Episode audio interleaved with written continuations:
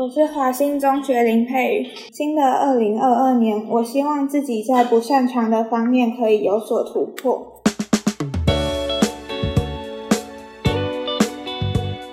我是石牌国中的刘志伟。新的2022年，我希望我能更加的开朗。我是百灵国中的杨婉伦，我希望我能读完至少一本的中国小说原文。我是卫理女中的黄玉文，我希望我的幽默可以更有礼貌，更有内涵。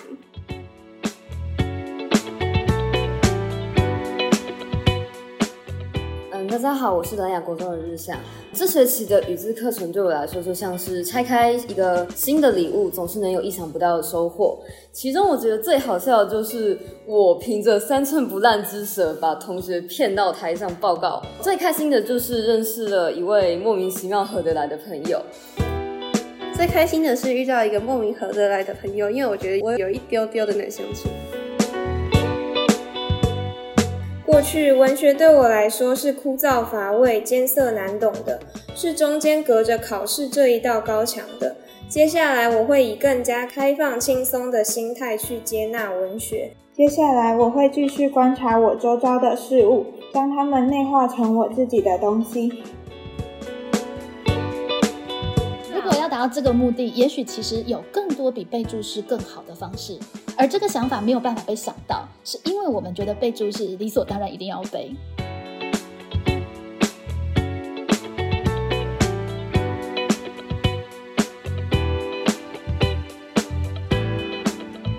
大家好，我是蓉儿，我是蓉儿。蓉儿乱想来到2021年最后一天，哇！我们是一个诞生于今年的节目，所以在最后一天真的是很有 feel， 还是要来跟大家继续乱想。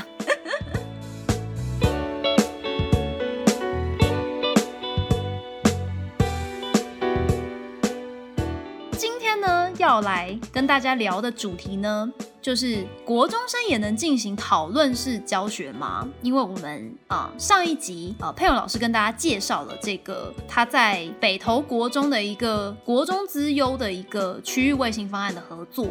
也跟大家分享很多这些班上同学们的一些创作，所以呢，这集我们就会想要再来讨论到这个议题。因为其实在国中的教育，这应该也是一个现在就是蛮多人也蛮在意的一个议题。国中到底适不适合讨论呢？其实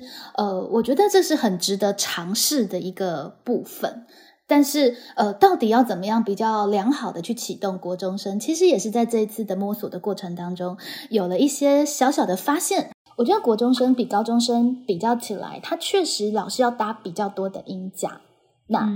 他可能没有办法做太深的哲思，就自动蹦出很深的哲思，可能他也比较不容易自己去找资料，乃至网络的运用他可能都不是那么熟悉。不过其实国中生已经开始有感受跟感觉，所以如果去找他比较熟悉的素材，然后让他去讲，他其实可以参与讨论的，然后可以习惯丢一些东西出来。比方说我可能会请他们去分享，或是去寻找在他的歌词里有赋有比有新的，他就可以举起他的例子给我，让我可以去参考，这个是他们做得来的。对，那再来还有一个我觉得蛮好用的，就是差异的比较，就是比方说童年这首歌，这歌其实对他们来说都很老，对不对？可是我有附歌词给他们，我们就当文本分析。Okay. 对，就是这个那个罗大佑的《童年》，还有小虎队的《蝴蝶飞》啊。那这两首歌其实小虎队真的太老，对，真的很老。但是他们看这个歌词，我就出了一个讨论的题目，就是请他们去分析《童年》跟《蝴蝶飞》啊，都是在写年轻的时候。那他们用了哪一些不同的词汇来进行铺陈？赋是铺陈嘛？对，那造就了什么样不同的感觉？以及那你比较喜欢哪一首？对，这个是 OK 的哦。国中生讨论让他们比较差异之前，你还要铺一个脉络，是让他们聚焦看到句子，就是你要先给他一个非常收敛的答案。我在让他们起来讨论之前，我先让他们个别做作业，就是我请他们每一个人写下他最有感觉的一句话。就是从歌词里面选他最有感觉的一句话。对对，那他们是不是手边就都有素材？对，那去讨论的时候，我请他们分享彼此最有感觉的那一句，然后选出一句你们这一组认为最有感觉的啊，就是在收敛这样子。没错没错，就让他们带着素材去讨论，他们才不会，比方说你的题目只是丢好，现在请同学看一下童年跟蝴蝶飞啊两首歌有什么差异，就会很空，这样学生就会太空，对，然后他就会不动作对，然后见面了也不知道聊什么，或者他就说对对对，这首就比较活泼，这首就比较不活泼，他可能就会用很泛的部分去讲。对，那因为我们教的是赋比兴的赋嘛，是具体，所以也在这个讨论让他们要具体去看到哪一个句子是最有感觉的，然后彼此去讨论，然后为什么你们后来选这一句。对，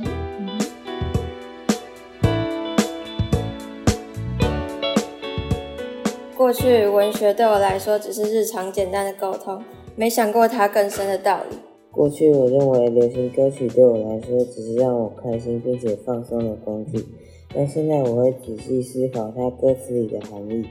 在以前，古文对我来说只是一个故事，一个场景，没想到它以前曾经是可以用来唱歌的歌词。过去文学对我来说是一种不需要深入去了解的，现在我发现它其实需要用心去探讨它更深刻的意义。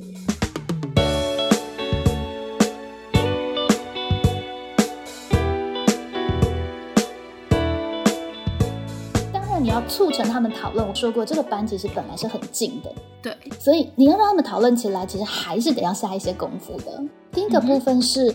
其实我援引了理论，我在进行讨论之前其实我给他们看了费曼学习法，对，他就特别谈到了其实分享跟教学是最有助于学习的，让学生觉得做这件事情是有意义的，你要把你的想法讲出来其实有意义的。对对，那接下来呢，我带了扑克牌去。扑克牌其实也是在引起讨论，不管国中、高中或是成人，其实蛮好用的一个素材。你觉得扑克牌可以带来什么好处呢？我觉得方便携带，然后第一个啦，就说唾手可得，方便携带，以及就是它反正它有4个花色嘛，所以你可以蛮快的给他们抽嘛，对不对？对。就是你面对一个全班都不太熟的状况，其实扑克牌是蛮好的破冰的素材。对，你让他们每个人都抽一张，他就觉得好像在玩，对不对？一开始这样，对，然后它有不同的花色，你可能就可以让他们很快速的分组，那他们就要去找人，他们就要去呼喊，其实就会场面就会热络起来。对，然后我在这里还设计了一个我觉得蛮重要的一个关键，就是当我在带一个陌生的团体，或者是我想让他们更热烈的团体，我会做一个规定，就是等一下讨论的时候，除了椅子，其他任何地方都可以坐。就是要站起来的意思。对，就是不让他们坐在椅子上，但是你可以坐地上，你可以坐桌子，也让他们打破就是整个空间运用的感觉，身体的感觉就都不一样了。对，因为太乖了。对，你让学生坐在椅子上，他就瘫在那里，然后连要去找人，他可能动作都很慢。所以这里有个小技巧，就是你要先让全班都站起来。对对，就分配完之后，就让全班都先站起来，请他把椅子靠进去，然后拿着他需要的东西，比方说纸笔，然后跟扑克牌，那他就开始在这个空间里面去漫步。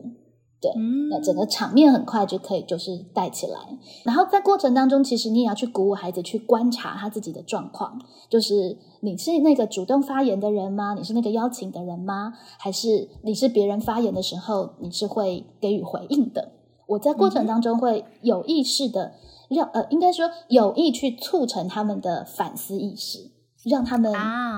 一边讨论不会觉得我只是要完成这个任务，一边他们也在观察自己学习的状态。其实这个在国中端应该是也是比较少见的，就是后设教学、后设学习这一块。对对，但是我觉得国中生经过提醒，他是可以有这个意识的。而且应该要趁早开始，没错，趁早开始学习。对，那他就会觉得我是在学。那我们来看一下学生的答案。有的小组说，他们觉得童年让他最有感觉的是，总是考试后才发现考试后没有年的这样子的感觉。对，因为有共鸣。对，因为这句感觉是有共鸣，就很具体这样。对，然后又有同学说，那个蝴蝶最有感觉的是青春做风筝，用青春做风筝这一句。为什么？他还说得很好，因为这一句用具体来表现抽象啊。对，青春跟风筝两个。对，然后那有讲出这种比较有学问的话，你就称赞他，那下面的同学就知道你可以这样子讲。对，有一个典范。对，就有典范。然后在这个基础之上，他们去谈差异其实就比较容易谈。比方说一个氛围是比较消极的，一个氛围是比较积极追梦的。OK， 然后一个是比较柔和的，一个是比较高亢的。好，然后一个是以校园为题材，一个是以大自然来做比喻。同学大概就可以讲出类似像这样子的一个对照。那接下来我再帮同学做一件事情，叫做概念化。对，比方说学生讲一个比较消极，一个比较追梦，我就给他了一个概念，就是说他是在整体氛围上啊。一个是讲小时候，一个讲少年时期，一个是童年的回忆，一个是比较励志。那我给他说这是听众感受上，就帮他拉这个前提。对，这个也是学生比较不会去做的一个部分。他会丢出那两个词这样子，他会丢出那个关键词，但他不知道这个词它是在什么样的类别，或者是对它可以有什么样的框架这种的。是，那在曲调上，一个是柔和的，一个是高亢的；在选材上，一个是比较偏校园的内容，一个是比较偏大自然的比喻；在主题上，一个谈珍惜光阴，一个谈勇往直前。他就觉得哇，他们讲的东西就更有结构了，突然很有内容。对，然后他们也学到了一个词叫做概念化，而且其实这个很实用，就是说其实把这些东西组起来已经可以写一个乐评了。没错啊，对，非常实用。对，然后有学生真的他们其实已经可以看到蛮细，虽然他们不见得会用这么精准的词汇，可是他们会抓到这个概念。比方说一个是写比较是回忆的，好，然后一个是写比较偏未来的，他们其实都可以讲出类似像这样的东西。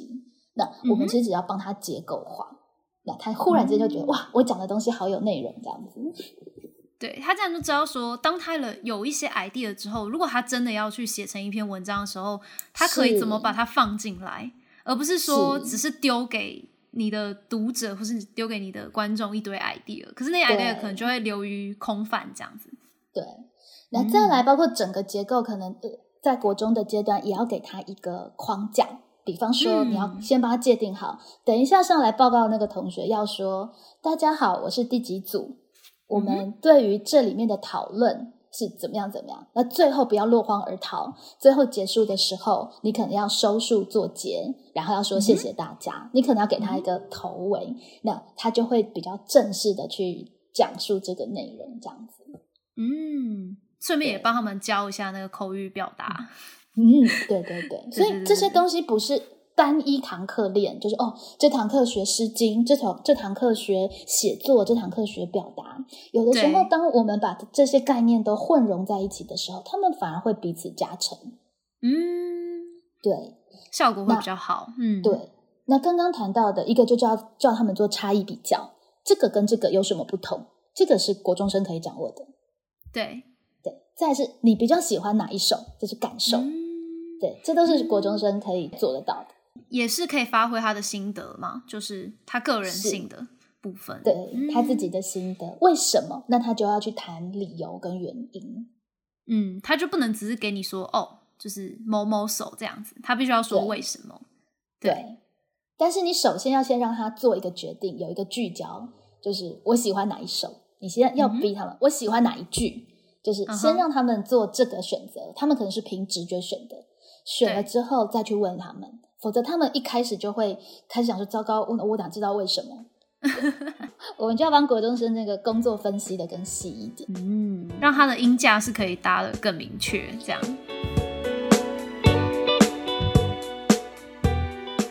其中我最意外的是和同学相互讨论的过程，因为在升上国中后，碍于进度少了很多小组切磋的讨论。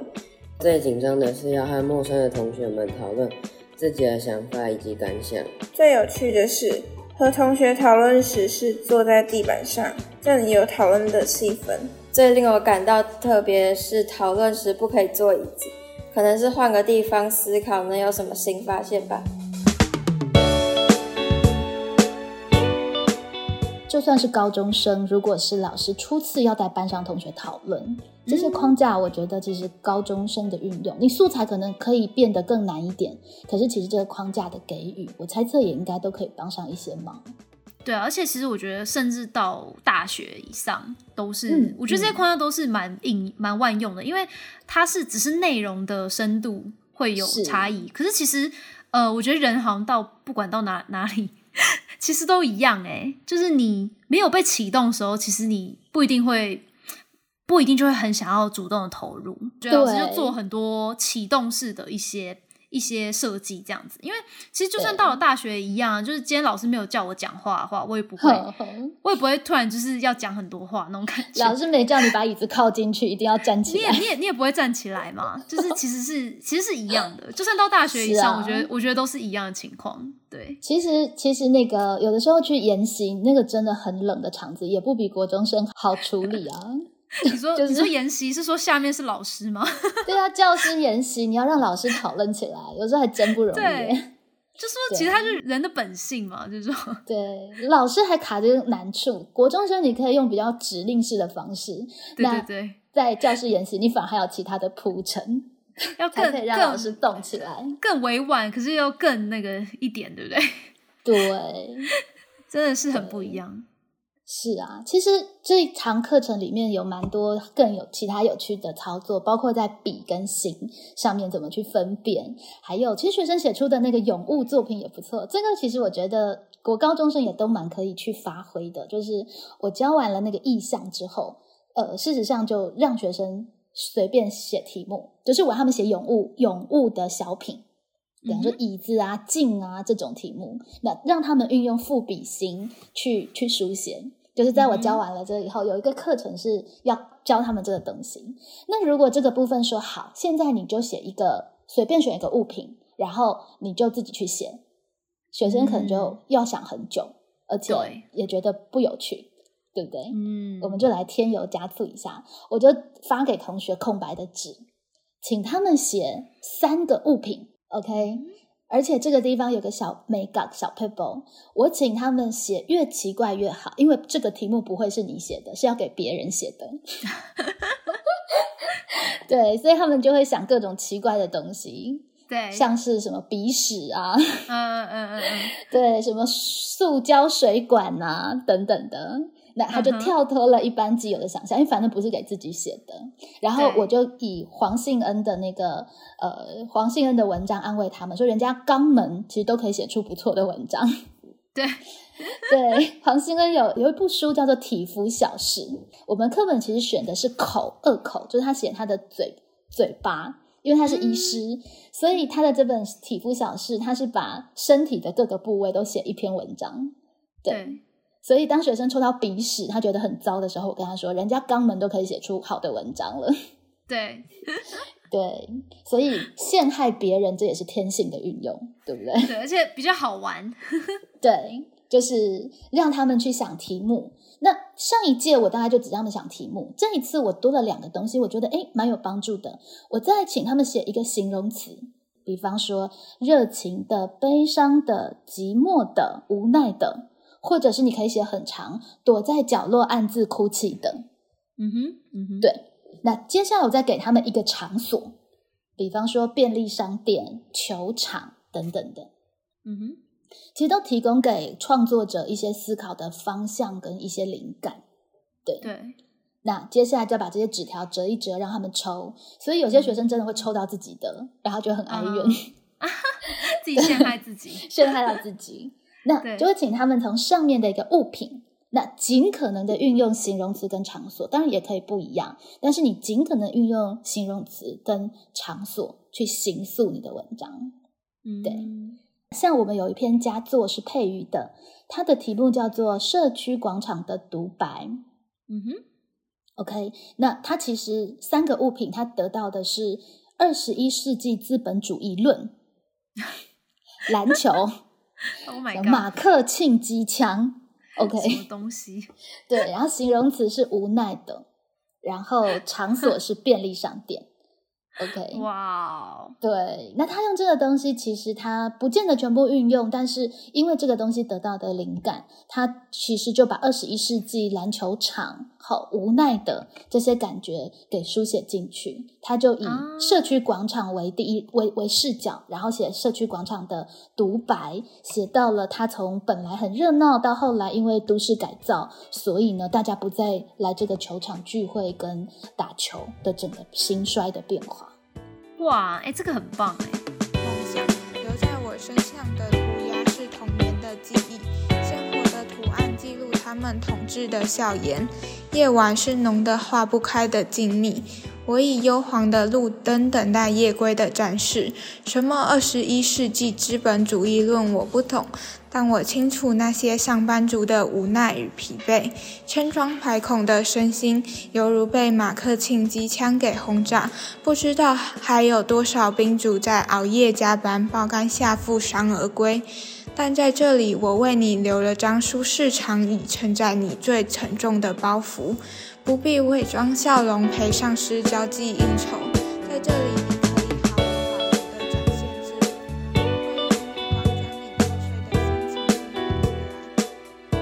上面的设计，我是让他们要写什么什么的什么，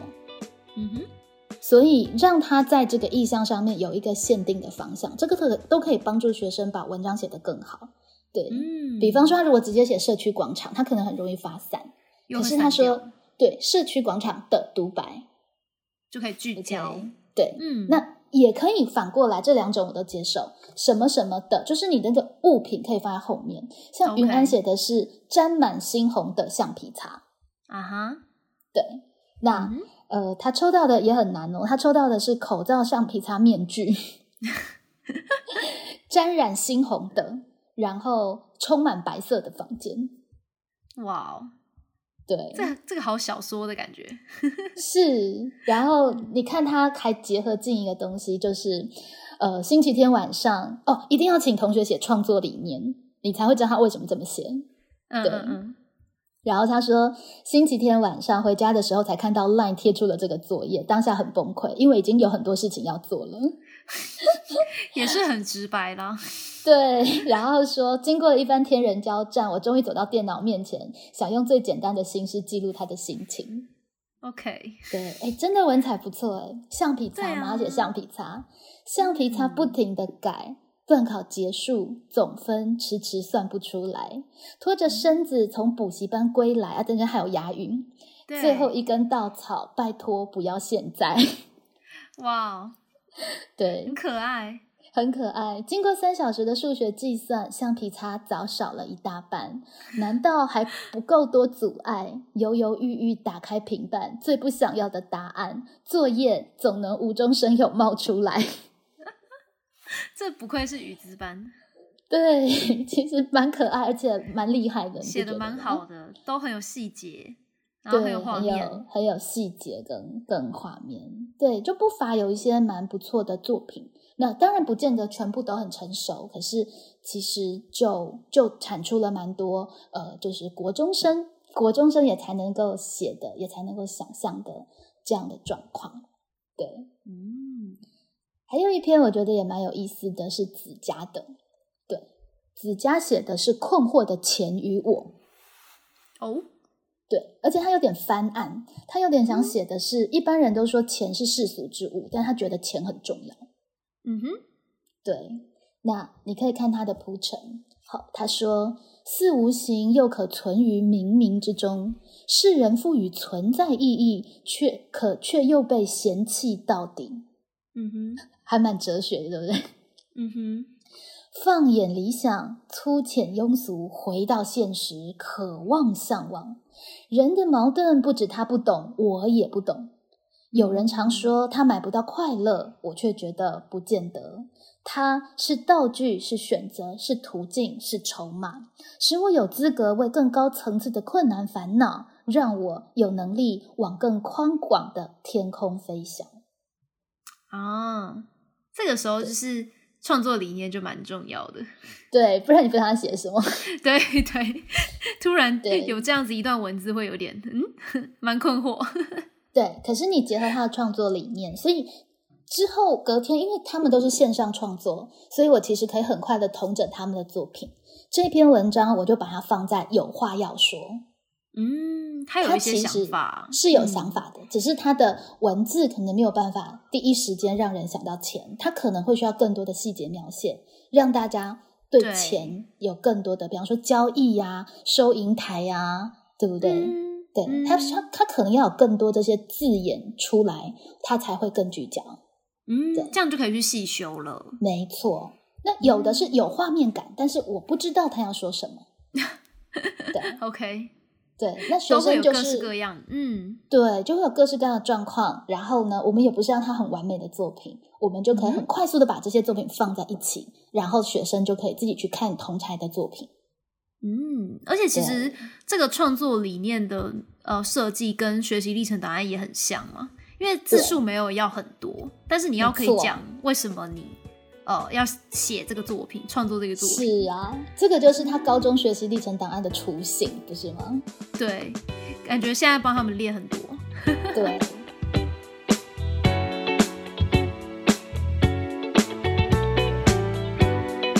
过去，写作对我来说并不是一件非常容易的事，但在接下来，我会努力去尝试阅读更多课外书。过去，写作对我来说就只是个作业。之后我会把写作当成是抒发心情的工具。接下来我会开始阅读老师所说的名著。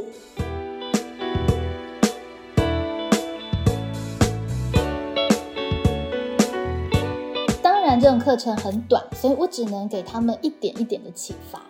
对，那如果有些学生有 sense 掌握到了，他其实回到教学的现场，也许他就会有对文学或者是对于课程国文课，他可能就会有不同的观看。那这些经验其实都变成是种子，但是它会不会发芽，其实就要看孩子把它带回去了。对啊，因为其实在现实角度来说，我觉得蛮多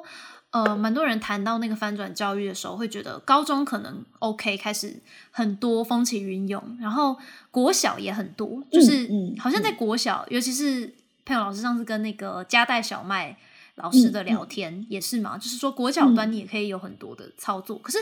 常常好像被忽略，就是国中这个夹在中间的这个学籍这样子。对，那好像大家会觉得国中很难做那种感觉。而且我觉得其实是因为国中有太多的既有的，觉得好像一定要做理所当然要做的东西，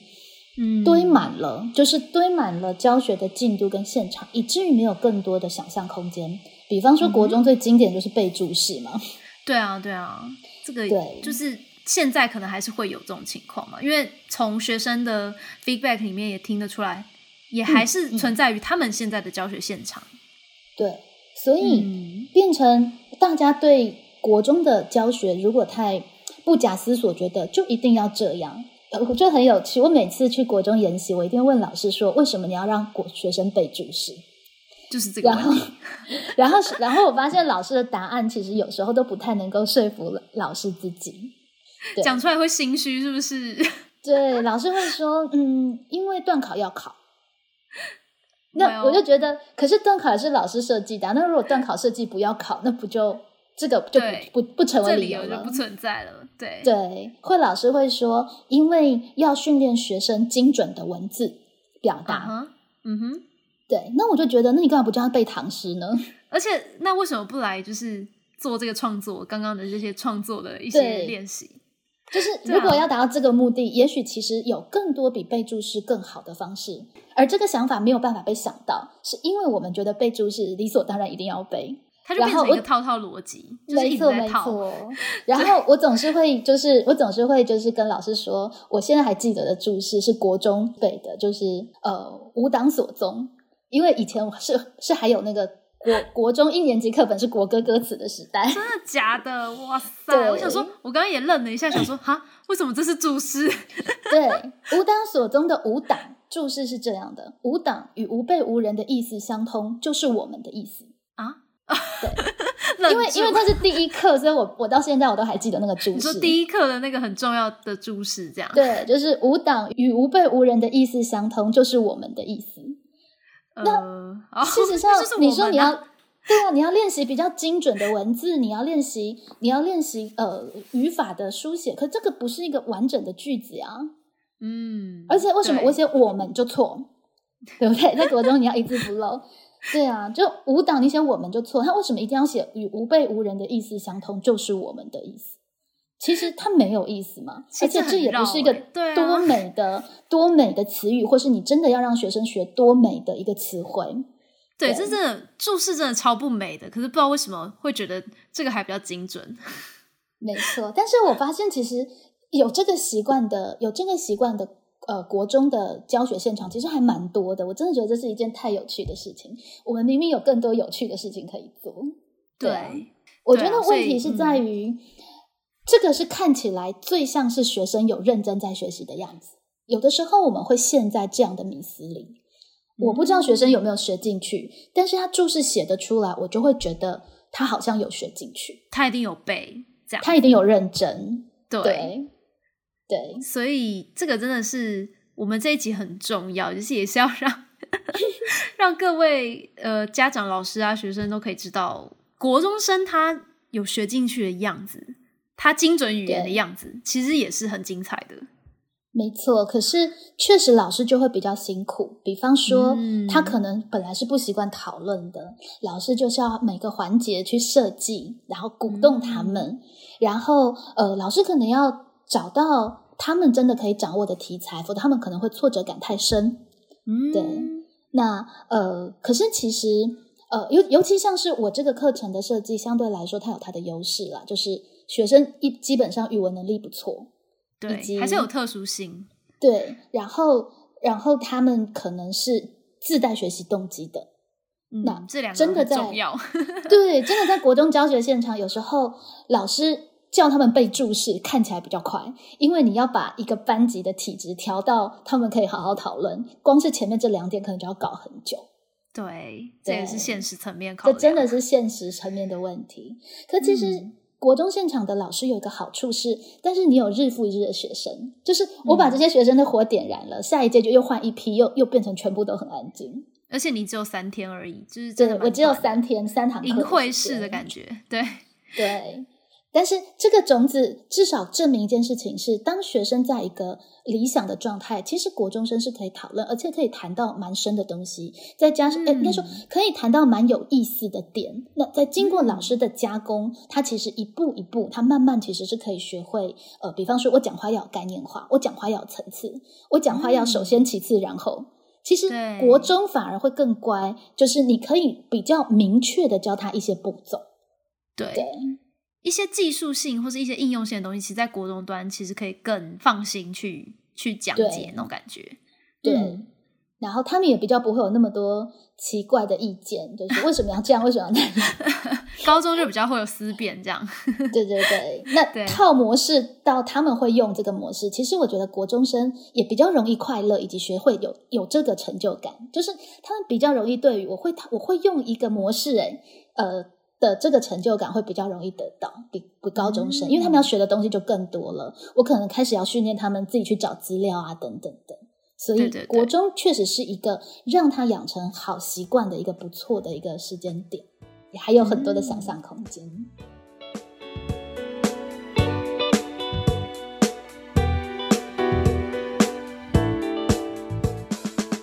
就像是在一条大路旁的小径，少了正规课的约束，多了一些意想不到的趣事。就像是走在城市的街头，每弯过一个角落，遇到的永远是另一个惊喜。就像是搭火车，一开始只是认为这是到达另一个地方的载具，后来却发现窗外的风景其实蛮漂亮的。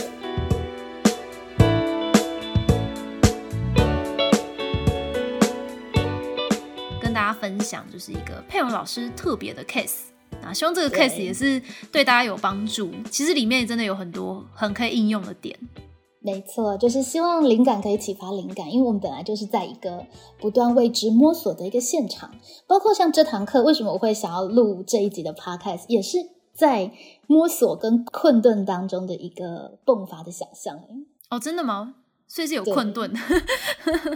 策划老师的困顿，北投国中的老师、哦嗯、对，其实很用心策划这个课程。那正因为我们不想要让这个课程变成它的成果是非常的粗暴的，比方说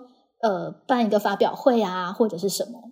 对、哦、因为我真的就是我们的课程尤其之前都是在线上的学习，整个学生的一个状态它不见得可以在一个学期之后就带到一个非常热烈的一个状态，所以我们不想硬办一个发表会、嗯、可是你知道在交成果报告它需要有成果的呈现，嗯，就证明我们有认真教，学生有学到东西。对，这个经费也是要核销啦。对，那策划的老师其实就有点苦恼，就是说那要怎么样去呈现呢？他们的笔记做得越来越好，或者是他们的作品吗 ？OK， 就是好像都只是纸本的。那我就想到了资源的连结嘛，诶，那有没有可能让他们来录 podcast 呢？啊，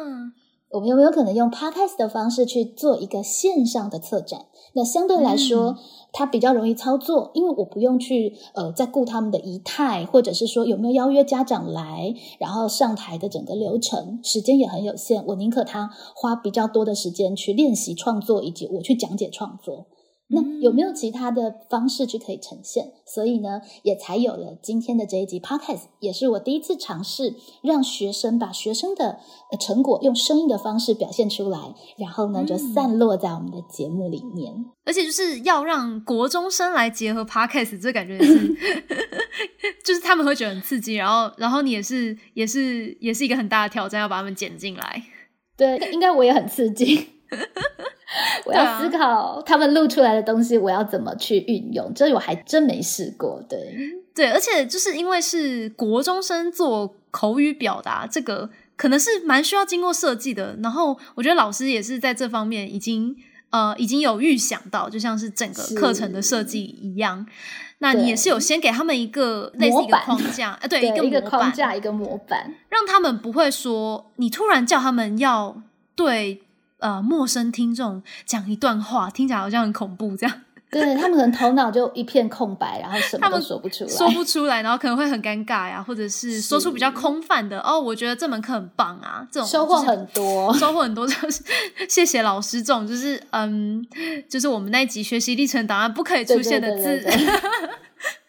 所以呢这也是要设计。那像佩蓉老师这边也是有给学生一些 hint，比如说学生一开始要说我是某某国中的某某某，然后这学期的语资课程呢就像是什么，所以这要用一个学到的赋比型，要用一个譬喻嘛，对，这是一个比，对不对？要用一个现学现卖，没错。然后其中我最什么的是什么，就是说比如说印象最深刻的啊、或是最惊讶呀、他可以去填那个最的部分，这里就是赋的部分嘛，对不对？对，赋的部分它要有两个具体的一些细节，他要提供两个细节，所以最的部分他要铺排要有两个细节的提供、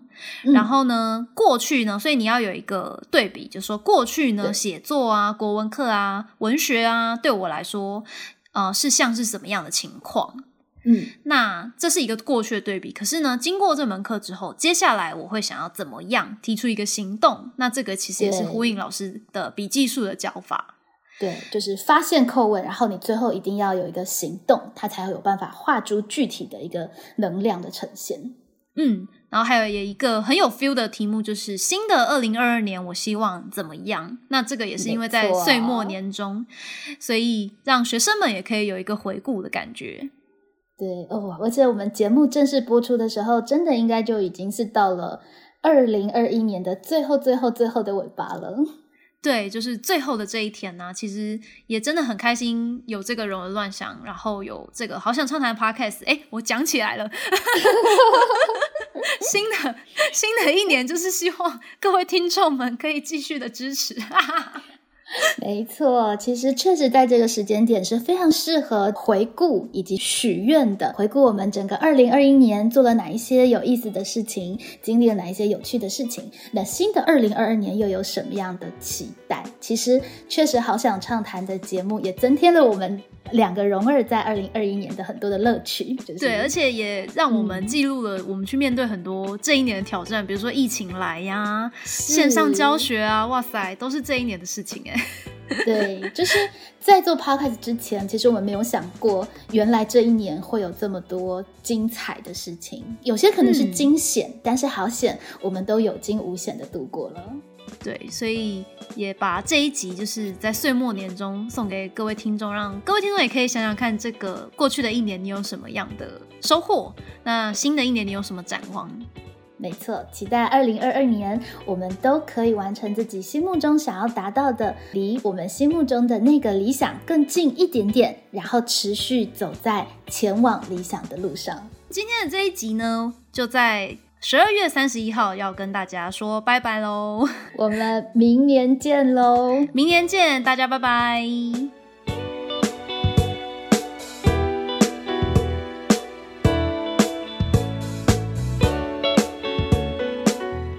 我是北投国中的林思佑，新的2022年我希望我的成绩能够有所提升。我是石牌国中的廖平平，新的2022年我希望能同时兼顾乐团、课业以及人际的经营。我是百灵国中的赵轩宁，我希望可以在学业上更加进步，成就最好的自己。我是石牌国中的彭子佳，我希望在未来可以达到财富自由。最盼望的是孩子们在交作业的时候写学习心得的时候，真的会很希望孩子能够把当下记录下来。我觉得那是一个不要白走这一条路是最重要的一件事，留下一些痕迹。对对，老师这次也都准备小礼物给他们。对，就是笔记簿是我觉得在那个他们上课过程中蛮需要的，很高兴佩蓉老师能够带领他们如何做笔记，然后也松绑了他们做笔记的想法。是，对，这很重要。就是笔记其实不是把老师的重点抄下来而已，对，而是记录你真的当下的感受跟感觉，那才是最值得记的东西。我也觉得很受用，就是3个重点、2个叩问跟1个想要做的事情，真的是在学习中，不管你走到哪一个学习旅程，你都必须要叩问自己，或者是期许自己，或承诺自己，要做到这3件事。对，而且我发现，其实以国中的阶段，我们如果给他一个还不错的框架，那他们其实在这个框架里面就可以把自己的东西架构的还算蛮好的。是的，他们是可以，他们是有能力可以承接老师给他们的这种引导跟任务，我觉得他们是扛得起来，可以带着走。连上台分享，哎呀，也蛮 OK 的，比我想象中好。大家声音都有真的放出来，他才录得进去。对。哎，老师，2022年你的新愿望？对于这个班的新愿望，就是我很希望这个课程不仅让孩子们受用，然后我也很希望老师跟孩子之间，然后老师跟老师之间，将来也有希望有机会能够有一些见面啊，或者是连接。对，期待它慢慢的发展，然后会有更多的交流跟连接。不过我觉得这个步调很好，我们没有为了要做什么而做什么，是对，就在过程当中，哎，什么东西水到渠成了，我们就来试一试。对，当我们发现到我们觉得哎这条路可以走，竟然还可以另辟这个蹊径的时候，我觉得那是非常有趣的事。对，没有太多的规定，我们一定要怎么做，一定要产出什么成果，其实才有这样子的一个空间。对，超棒的，期待我们可以2022年玩得更开心喽！我是石牌国中的林定学，新的2022年，我希望我的数学可以变更好。新的2022年，我希望我能长更高，虽然我已经160几了。在新的2022年，我希望我可以长高，虽然我只有149。然后我希望我可以逐渐找到自己的理想。新的2022年，我希望可以多一点时间看书，然后我想养狗。